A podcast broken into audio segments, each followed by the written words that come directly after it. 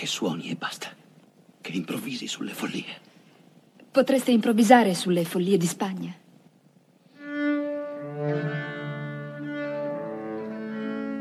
Nella finzione cinematografica di quel meraviglioso film che è Tutte le mattine del mondo, questa è la frase che uno stizzito Messie de Saint-Colombe rivolge a un giovanissimo Marin Marais che si era indirizzato a lui per poter prendere delle lezioni e aveva cominciato Marin Marais raccontando la storia della sua infanzia. E Messie de Saint-Colombe, rude e duro com'era, gli chiese di tagliare corto e di suonare improvvisando sulle foglie di Spagna. Ma perché era così importante improvvisare sulle foglie di Spagna? E soprattutto, che cosa erano e cosa sono le foglie di Spagna? Ciao a tutti e benvenuti alla puntata numero 98 di Molliche d'Ascolto. La settimana scorsa, nel fare la mollica riguardante eh, Nightingale Sang in Berkeley Square di Michel Petrucciani e Nils Henning Oscar Pedersen, nella versione di questi due eh, eccezionali musicisti, e a un certo punto mi sono chiesto se nella musica classica eh, esisteva o esiste o sia mai esistito qualcosa di simile, cioè una forma, una struttura, come il blues ad esempio, che poteva permettere ai musicisti di esprimersi liberamente, improvvisando su una struttura ben definita, magari con un tema ben definito. E ovviamente la risposta non può che essere positiva, nel senso esiste ed è esistita una forma di musica classica che possiamo con mille eh, virgolette e, e andando un po' con i piedi di piombo, che possiamo paragonare appunto al blues o agli standard della musica jazz. E questa forma musicale si chiama la follia o le follie o in alcuni casi anche le follie di Spagna. Parlare delle follie di Spagna significa fare un viaggio a ritroso nel tempo di molti secoli, perché eh, probabilmente i primi esempi di questa uh, composizione si hanno già nel uh, Rinascimento, nel 1400 e inizio del 1500 ed è una forma, era una forma di danza all'inizio praticata, pensate un po', in Portogallo e poi si è espansa in tutta Europa fino a diventare una delle forme musicali più importanti del periodo barocco, periodo nel quale ha avuto il suo massimo splendore. Poi man mano oh, l'interesse per questa forma è andato un po' scemando, ma si è sempre mantenuto vivo sia nell'Ottocento che agli inizi del Novecento e anche verso la fine poi del Novecento, come vedremo. E un'altra cosa che eh, unisce paradossalmente la follia di Spagna al blues è che all'inizio, appunto nel 1400-1500, vi era una forma, diciamo così, primigenia di follia di Spagna che non assomiglia del tutto a quella poi eh, divenuta famosa, così come eh, nel blues i primi esempi, certo, eh, tipo quelli di Robert Johnson, non sono poi come forma strutturati nelle canoniche 12 eh, battute di cui abbiamo già parlato tante volte. Ebbene, la, la, la prima diciamo così, versione della follia era leggermente diversa da quella che poi è andata affermandosi durante il eh, periodo barocco. Ma quali sono le caratteristiche di questa forma musicale così popolare da essere stata usata da moltissimi musicisti? E faccio alcuni nomi su tutti, uh, Vivaldi, Corelli, oppure in Francia Jean-Baptiste Lully, eh, Marais, uh, Scarlatti, Handel, anche Johann Sebastian Bach l'ha utilizzata nella sua composizione, Beethoven, Liszt nell'Ottocento e Rachmaninoff all'inizio del Novecento. E anche un personaggio che abbiamo incontrato parecchie volte durante queste molliche, Antonio Salieri, ne ha dato una versione agli inizi dell'Ottocento, della quale poi parleremo tra poco in maniera abbastanza approfondita, ma sono tantissimi i musicisti che si sono cimentati con questa forma musicale. Ad oggi si contano più o meno tra le 150 e le 200 versioni, tanto che paradossalmente forse è più facile dire chi non si è cimentato con la follia piuttosto che chi l'ha fatto. Ma proviamo a capire quale può essere il motivo che ha reso così famose e appetibili queste follie di Spagna? La prima cosa da notare è che siamo in presenza di una struttura ciclica, cioè che si ripete continuamente, costituita da 16 battute, composta da due parti di 8 battute ciascuna. E questa ciclicità ricorda un po' il blues, come dicevamo. Su queste battute è stato costruito un tema, ma la cosa più importante è che questa struttura è diventata passatemi il termine, come una palestra eh, attraverso la quale tutti gli autori si sono cimentati per creare variazioni personali. Ovviamente tutti i compositori potevano sbizzarrirsi a piacimento, sia improvvisando che fissando poi su carta, creando variazioni in questo modo sempre più interessanti e favoriti in questo anche, come vedremo, da una certa semplicità armonica, cioè la presenza di pochi accordi. E questa è un'altra caratteristica precipua della follia. Allora, abbiamo detto 16 battute fisse che si ripetono. L'andamento è lento e il tempo è in tre quarti, per cui con tre movimenti ogni battuta. E la cosa uh, importante è che lo spunto da cui tutto parte è una linea di basso, potremmo quasi dire un giro di basso se fosse musica moderna, che continua a, a ripetersi eh, sempre uguale. E questo è una, uno stilema di costruzione della musica molto in voga nel periodo barocco. Uh, I giri di basso famosissimi sono per esempio quelli del canone di Pachelbel, del quale abbiamo parlato tantissimo tempo fa a proposito della mollica riguardante Life Goes On di Tupac, che è un rapper. Vedete come le cose si, nella musica si, si, si mischiano uh, sempre. Il uh, giro di basso, il ground bass, come lo chiamano gli inglesi, su cui si basa la uh, follia, è questo, ve lo faccio sentire col pianoforte.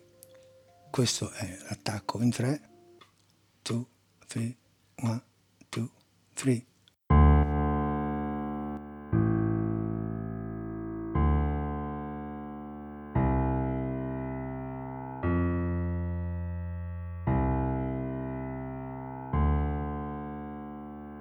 E si ripete.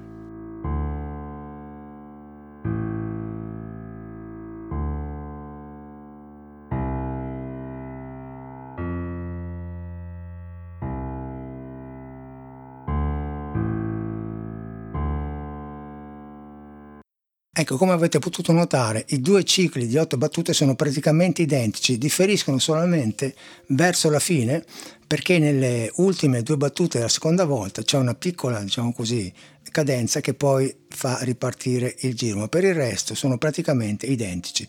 Su, questo, mm, su questa linea di basso, su questo ground bass, poi sono stati inseriti degli accordi e l'insieme accordi più linea di basso suona in questo modo.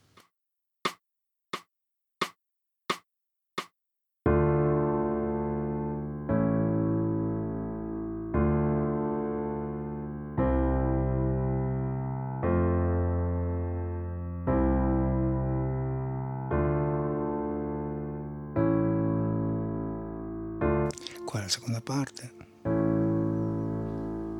e notate come alla settima battuta cambia leggermente rispetto alla prima parte.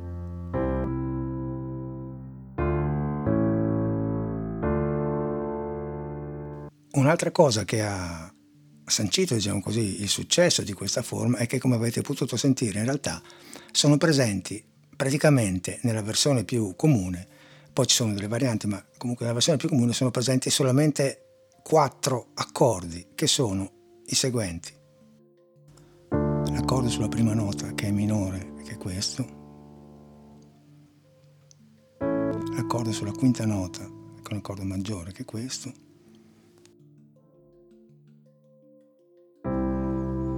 L'accordo sulla settima nota, che è maggiore, che è questo l'accordo sulla terza nota, che è maggiore. Praticamente in una delle tonalità più usate di questa composizione si tratta dell'accordo di Re minore sulla prima nota, di La sulla quinta nota, di Do sulla settima nota e di Fa sulla terza nota.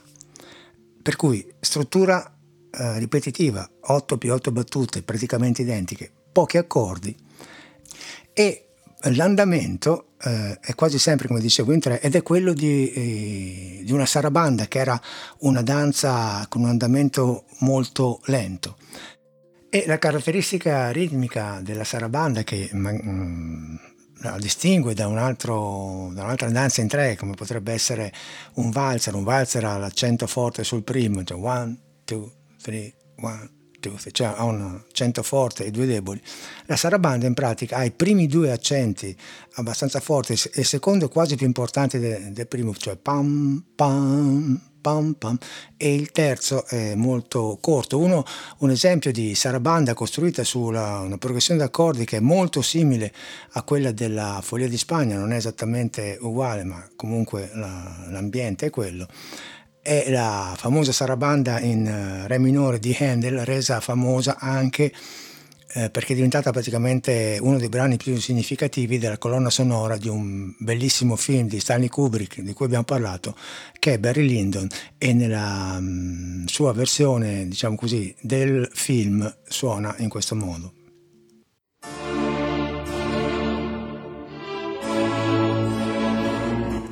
Sentite l'andamento in tre proprio.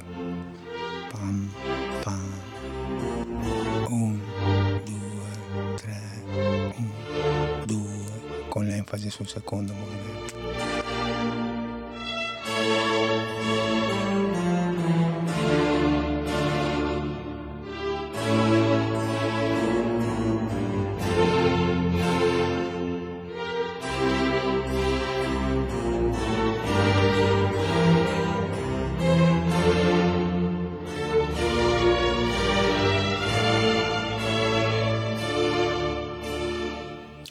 L'altro vi ricordo che in questo film c'è anche una versione riarrangiata solamente con i timpani di questa sarabanda che è veramente spettacolare. Il riarrangiamento è stato fatto dal curatore, diciamo così, della colonna sonora del film, non è originale di Handel, ma è comunque bellissimo eh, in ogni caso.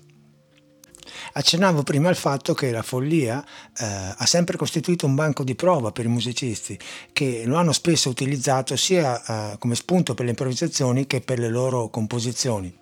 Spesso infatti le improvvisazioni venivano fissate successivamente su carta, mentre altre volte i musicisti componevano direttamente eh, come variazioni su un tema.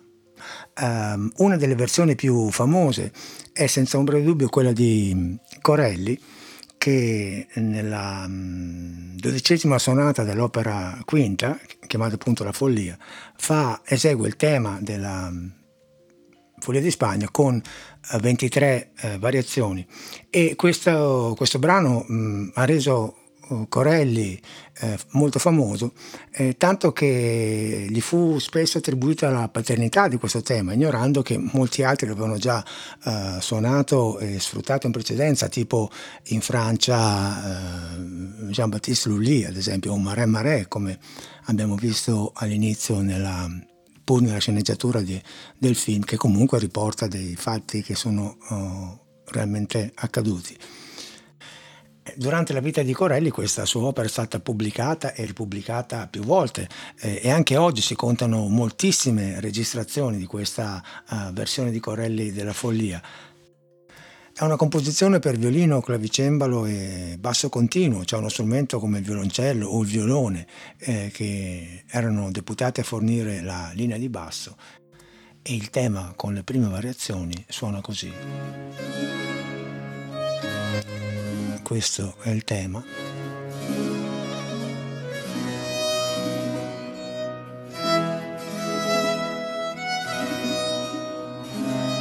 Sempre in tre, fine delle prime otto, inizio delle seconde otto.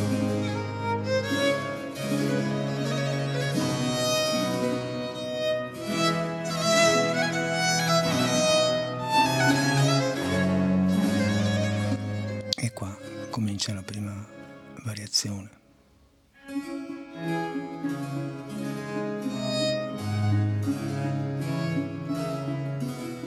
Sentite che la parte degli accordi è comunque riconoscibile. Fine delle prime otto. Inizio delle seconde otto la prima variazione, diciamo così, più calma da un punto di vista, da un punto di vista virtuosistico, man mano che si va avanti diventa più complessa. Eccola qua, questa è la seconda.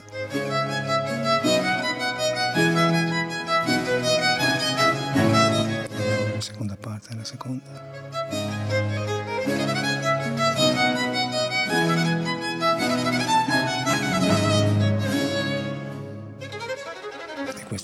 Terza.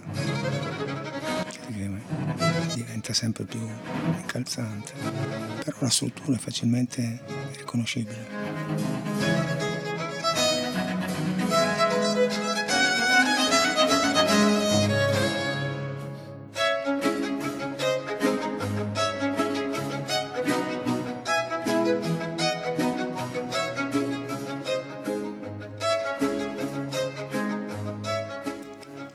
Prima, innumerevoli sono i compositori che si sono cimentati eh, con questo brano, uno dei più famosi, una delle più belle eh, serie di variazioni è quella di Alessandro Scarlatti, eh, ma anche Bach l'ha utilizzata in una sua cantata cosiddetta dei contadini, che è la numero BWV 212 e ovviamente non poteva mancare uno dei più grandi esponenti italiani del barocco che Antonio Vivaldi che ha anche lui utilizzato uh, la follia nella sonata uh, opera 12 numero 1 e vi faccio ascoltare una delle ultime variazioni di questa serie appunto di eh, tema con variazioni di Vivaldi perché ehm, soprattutto in una versione che è quella suonata da un gruppo che si chiama Il Giardino Armonico diventa qualcosa di veramente molto heavy, molto strong, sembra oh, un incontro tra Jimi Hendrix e un gruppo di metal suonato con strumenti acustici e, e il climax come degno di un grande compositore viene preparato un po' alla volta qua ci sono i violini un po' frenetici con i bassi che, che sottolineano con degli accenti. Qua le parti si invertono e sono i violini con gli accenti e i bassi, sentite, molto frenetici. Questi strappi.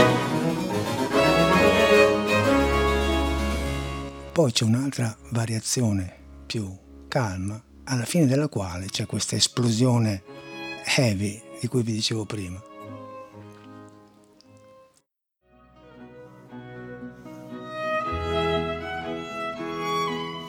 Questa è la seconda parte della, della variazione che precede il climax. Qua tutto sembra fermarsi, anzi si ferma in realtà, e parte un'altra variazione. Sentite che grinta, seconda parte, ormai il tema dovrebbe esservi grandemente conosciuto, no?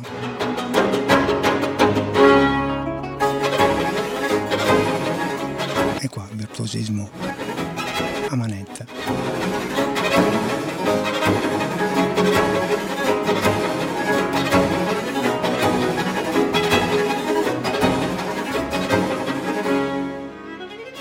Come dicevo prima, la follia è una forma, una, una, composizione che ha avuto il suo periodo di massimo splendore nel periodo barocco, poi nell'Ottocento, eh, durante il romanticismo, è stata um, un po' la volta dimenticata, anche se eh, Beethoven ha inserito un, un, frammento nel secondo movimento della sua quinta sinfonia, come dicevo prima, Liszt nella Rapsodia spagnola, poi anche Rachmaninoff all'inizio del Novecento. Ma all'inizio dell'Ottocento c'è un altro compositore di cui abbiamo parlato parecchie volte, e l'abbiamo sempre messo in confronto con uh, Mozart perché la sua vita è stata determinata dal fatto di aver incontrato appunto uh, quel grandissimo genio che era Mozart. Il compositore in questione è l'italiano Antonio Salieri che all'inizio dell'Ottocento ha scritto, è stata una delle sue ultime composizioni quando ormai era um, sul finire della sua vita, ha scritto 26 variazioni sul tema della follia che si differenziano un po' dalle altre che abbiamo sentito fino ad adesso perché sono state scritte per orchestra e sono caratterizzate da una ricerca sonora sulle varie combinazioni strumentali possibili al punto da sembrare quasi una sorta di trattato di strumentazione. Ad esempio vengono messi in rilievo alcuni strumenti non del tutto usuali per un'orchestra dell'inizio dell'Ottocento come l'arpa. Alcune di queste variazioni sembrano quasi presagire sonorità e stilemi che prenderanno poi piede nei decenni successivi. e come vedremo un paio di queste eh, gettano quasi un ponte verso un futuro che è abbastanza lontano rispetto all'epoca in cui sono state scritte. In ogni caso l'inizio della composizione è questo. È un inizio affidato agli strumenti a fiato.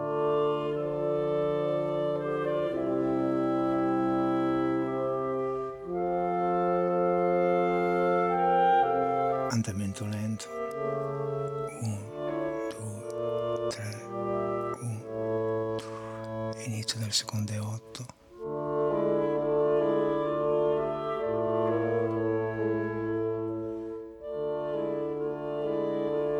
Vedete che qua conta tantissimo il colore orchestrale. Salieri l'ha scritto quasi come uno studio di orchestrazione, non voleva nemmeno che fossero pubblicate.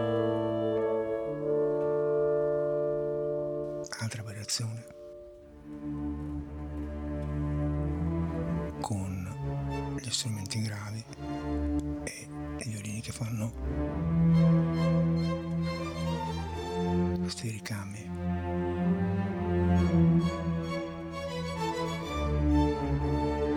qua ci stacchiamo nettamente da quello che abbiamo ascoltato fino adesso. Del resto siamo anche in un altro periodo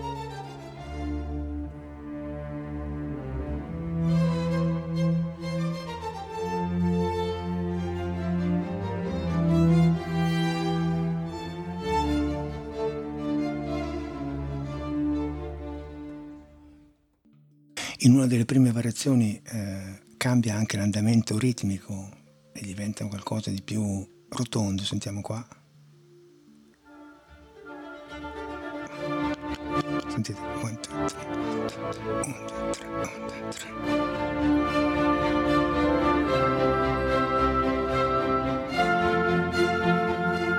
3. Qua c'è l'accento forte sul primo movimento.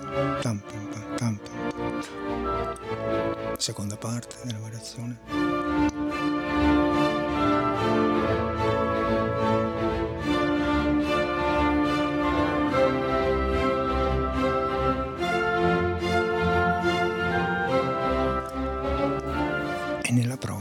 C'è l'introduzione dell'arpa come strumento solista, eccolo qua.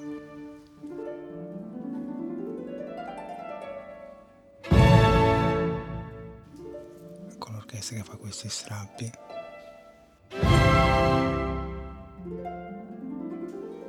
che portano il tema chiaramente. Sentite.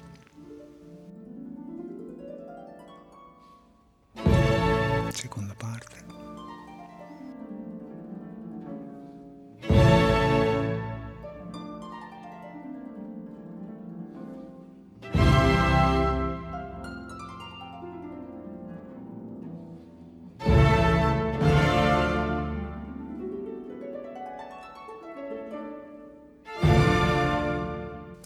nella prossima invece il brano sembra riprendere le sue funzioni di danza con questo accompagnamento dei violini che sembra quasi tipicamente iberico direi.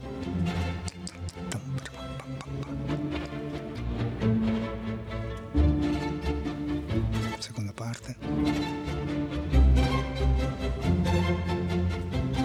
E qua si cambia completamente, sembra di sentire quasi Beethoven.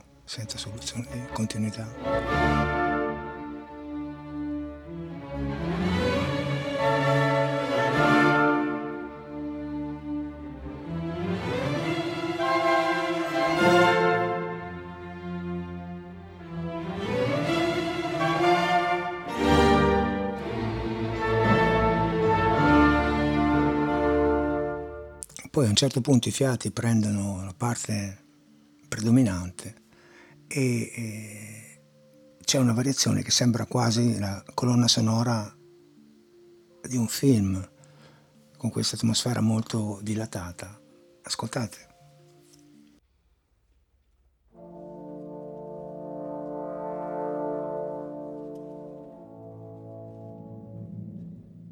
Con i, con i timpani sotto che accompagnano.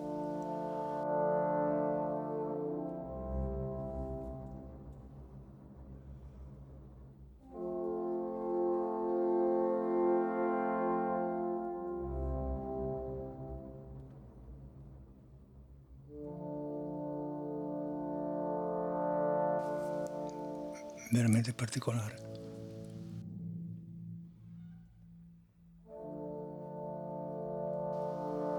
Seconda parte questa.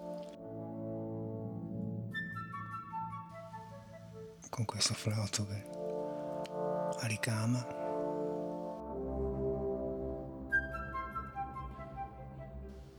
È veramente quasi uno studio di orchestrazione.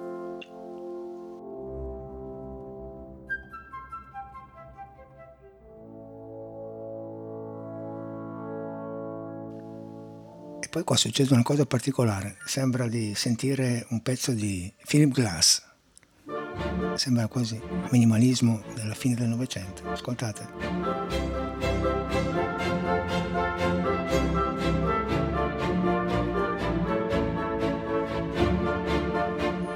Con questi cambiamenti di accenti tipici della musica di Glass.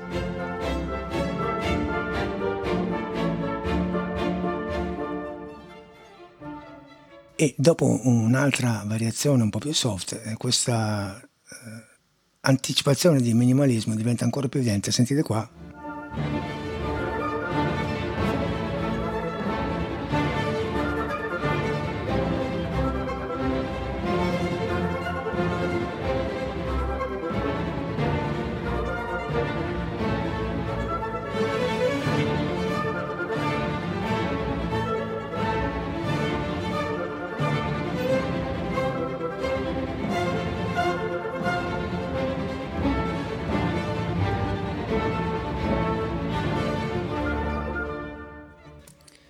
È una composizione che non viene eseguita molto spesso, ma che denota una, una, maturazione veramente notevole di Salieri che si stacca dalla musica del suo periodo, che era quella del, del periodo classico del Settecento, per affacciarsi nel nuovo mondo, nella nuova poetica uh, di inizi Ottocento.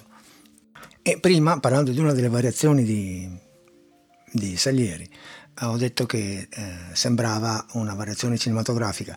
E prendo eh, così la palla al balzo per dirvi che in realtà eh, pur non essendo più stata una forma così eh, importante dopo il periodo barocco, eh, alcuni esempi di eh, composizioni scritte sul tema della follia le abbiamo anche vicino a noi, abbiamo anche nella musica del Novecento, l'abbiamo anche in una colonna sonora di un film molto importante di Ridley Scott intitolato 1492, La conquista del paradiso, uh, film uscito una trentina di anni fa, nel 1992.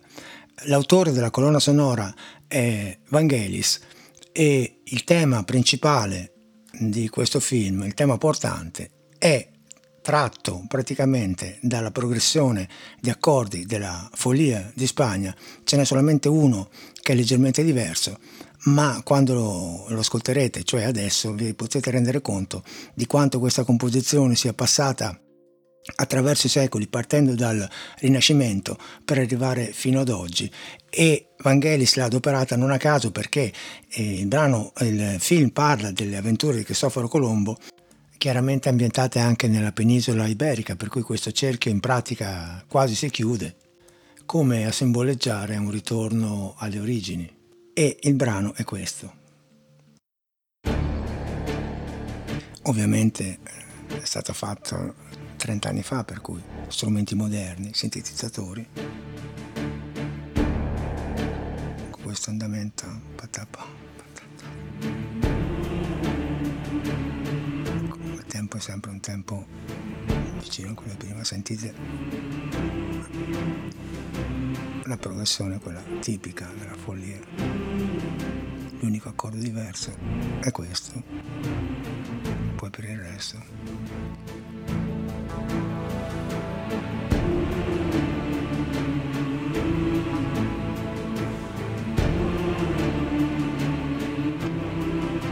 come evocativo questo pezzo. Sono così.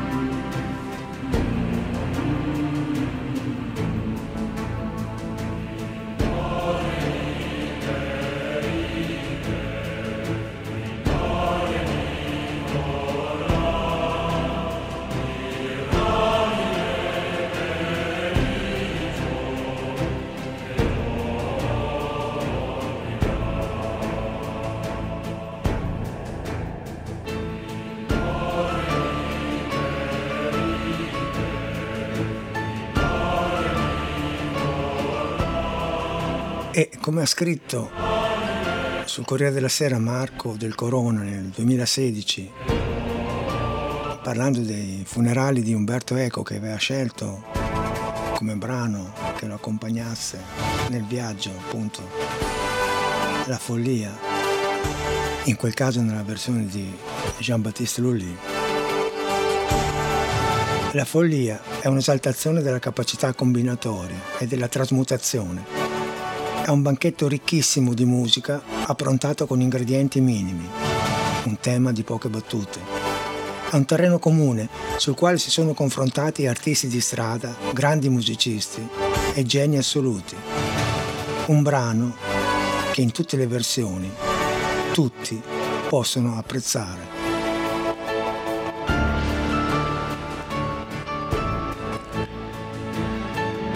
Detto questo,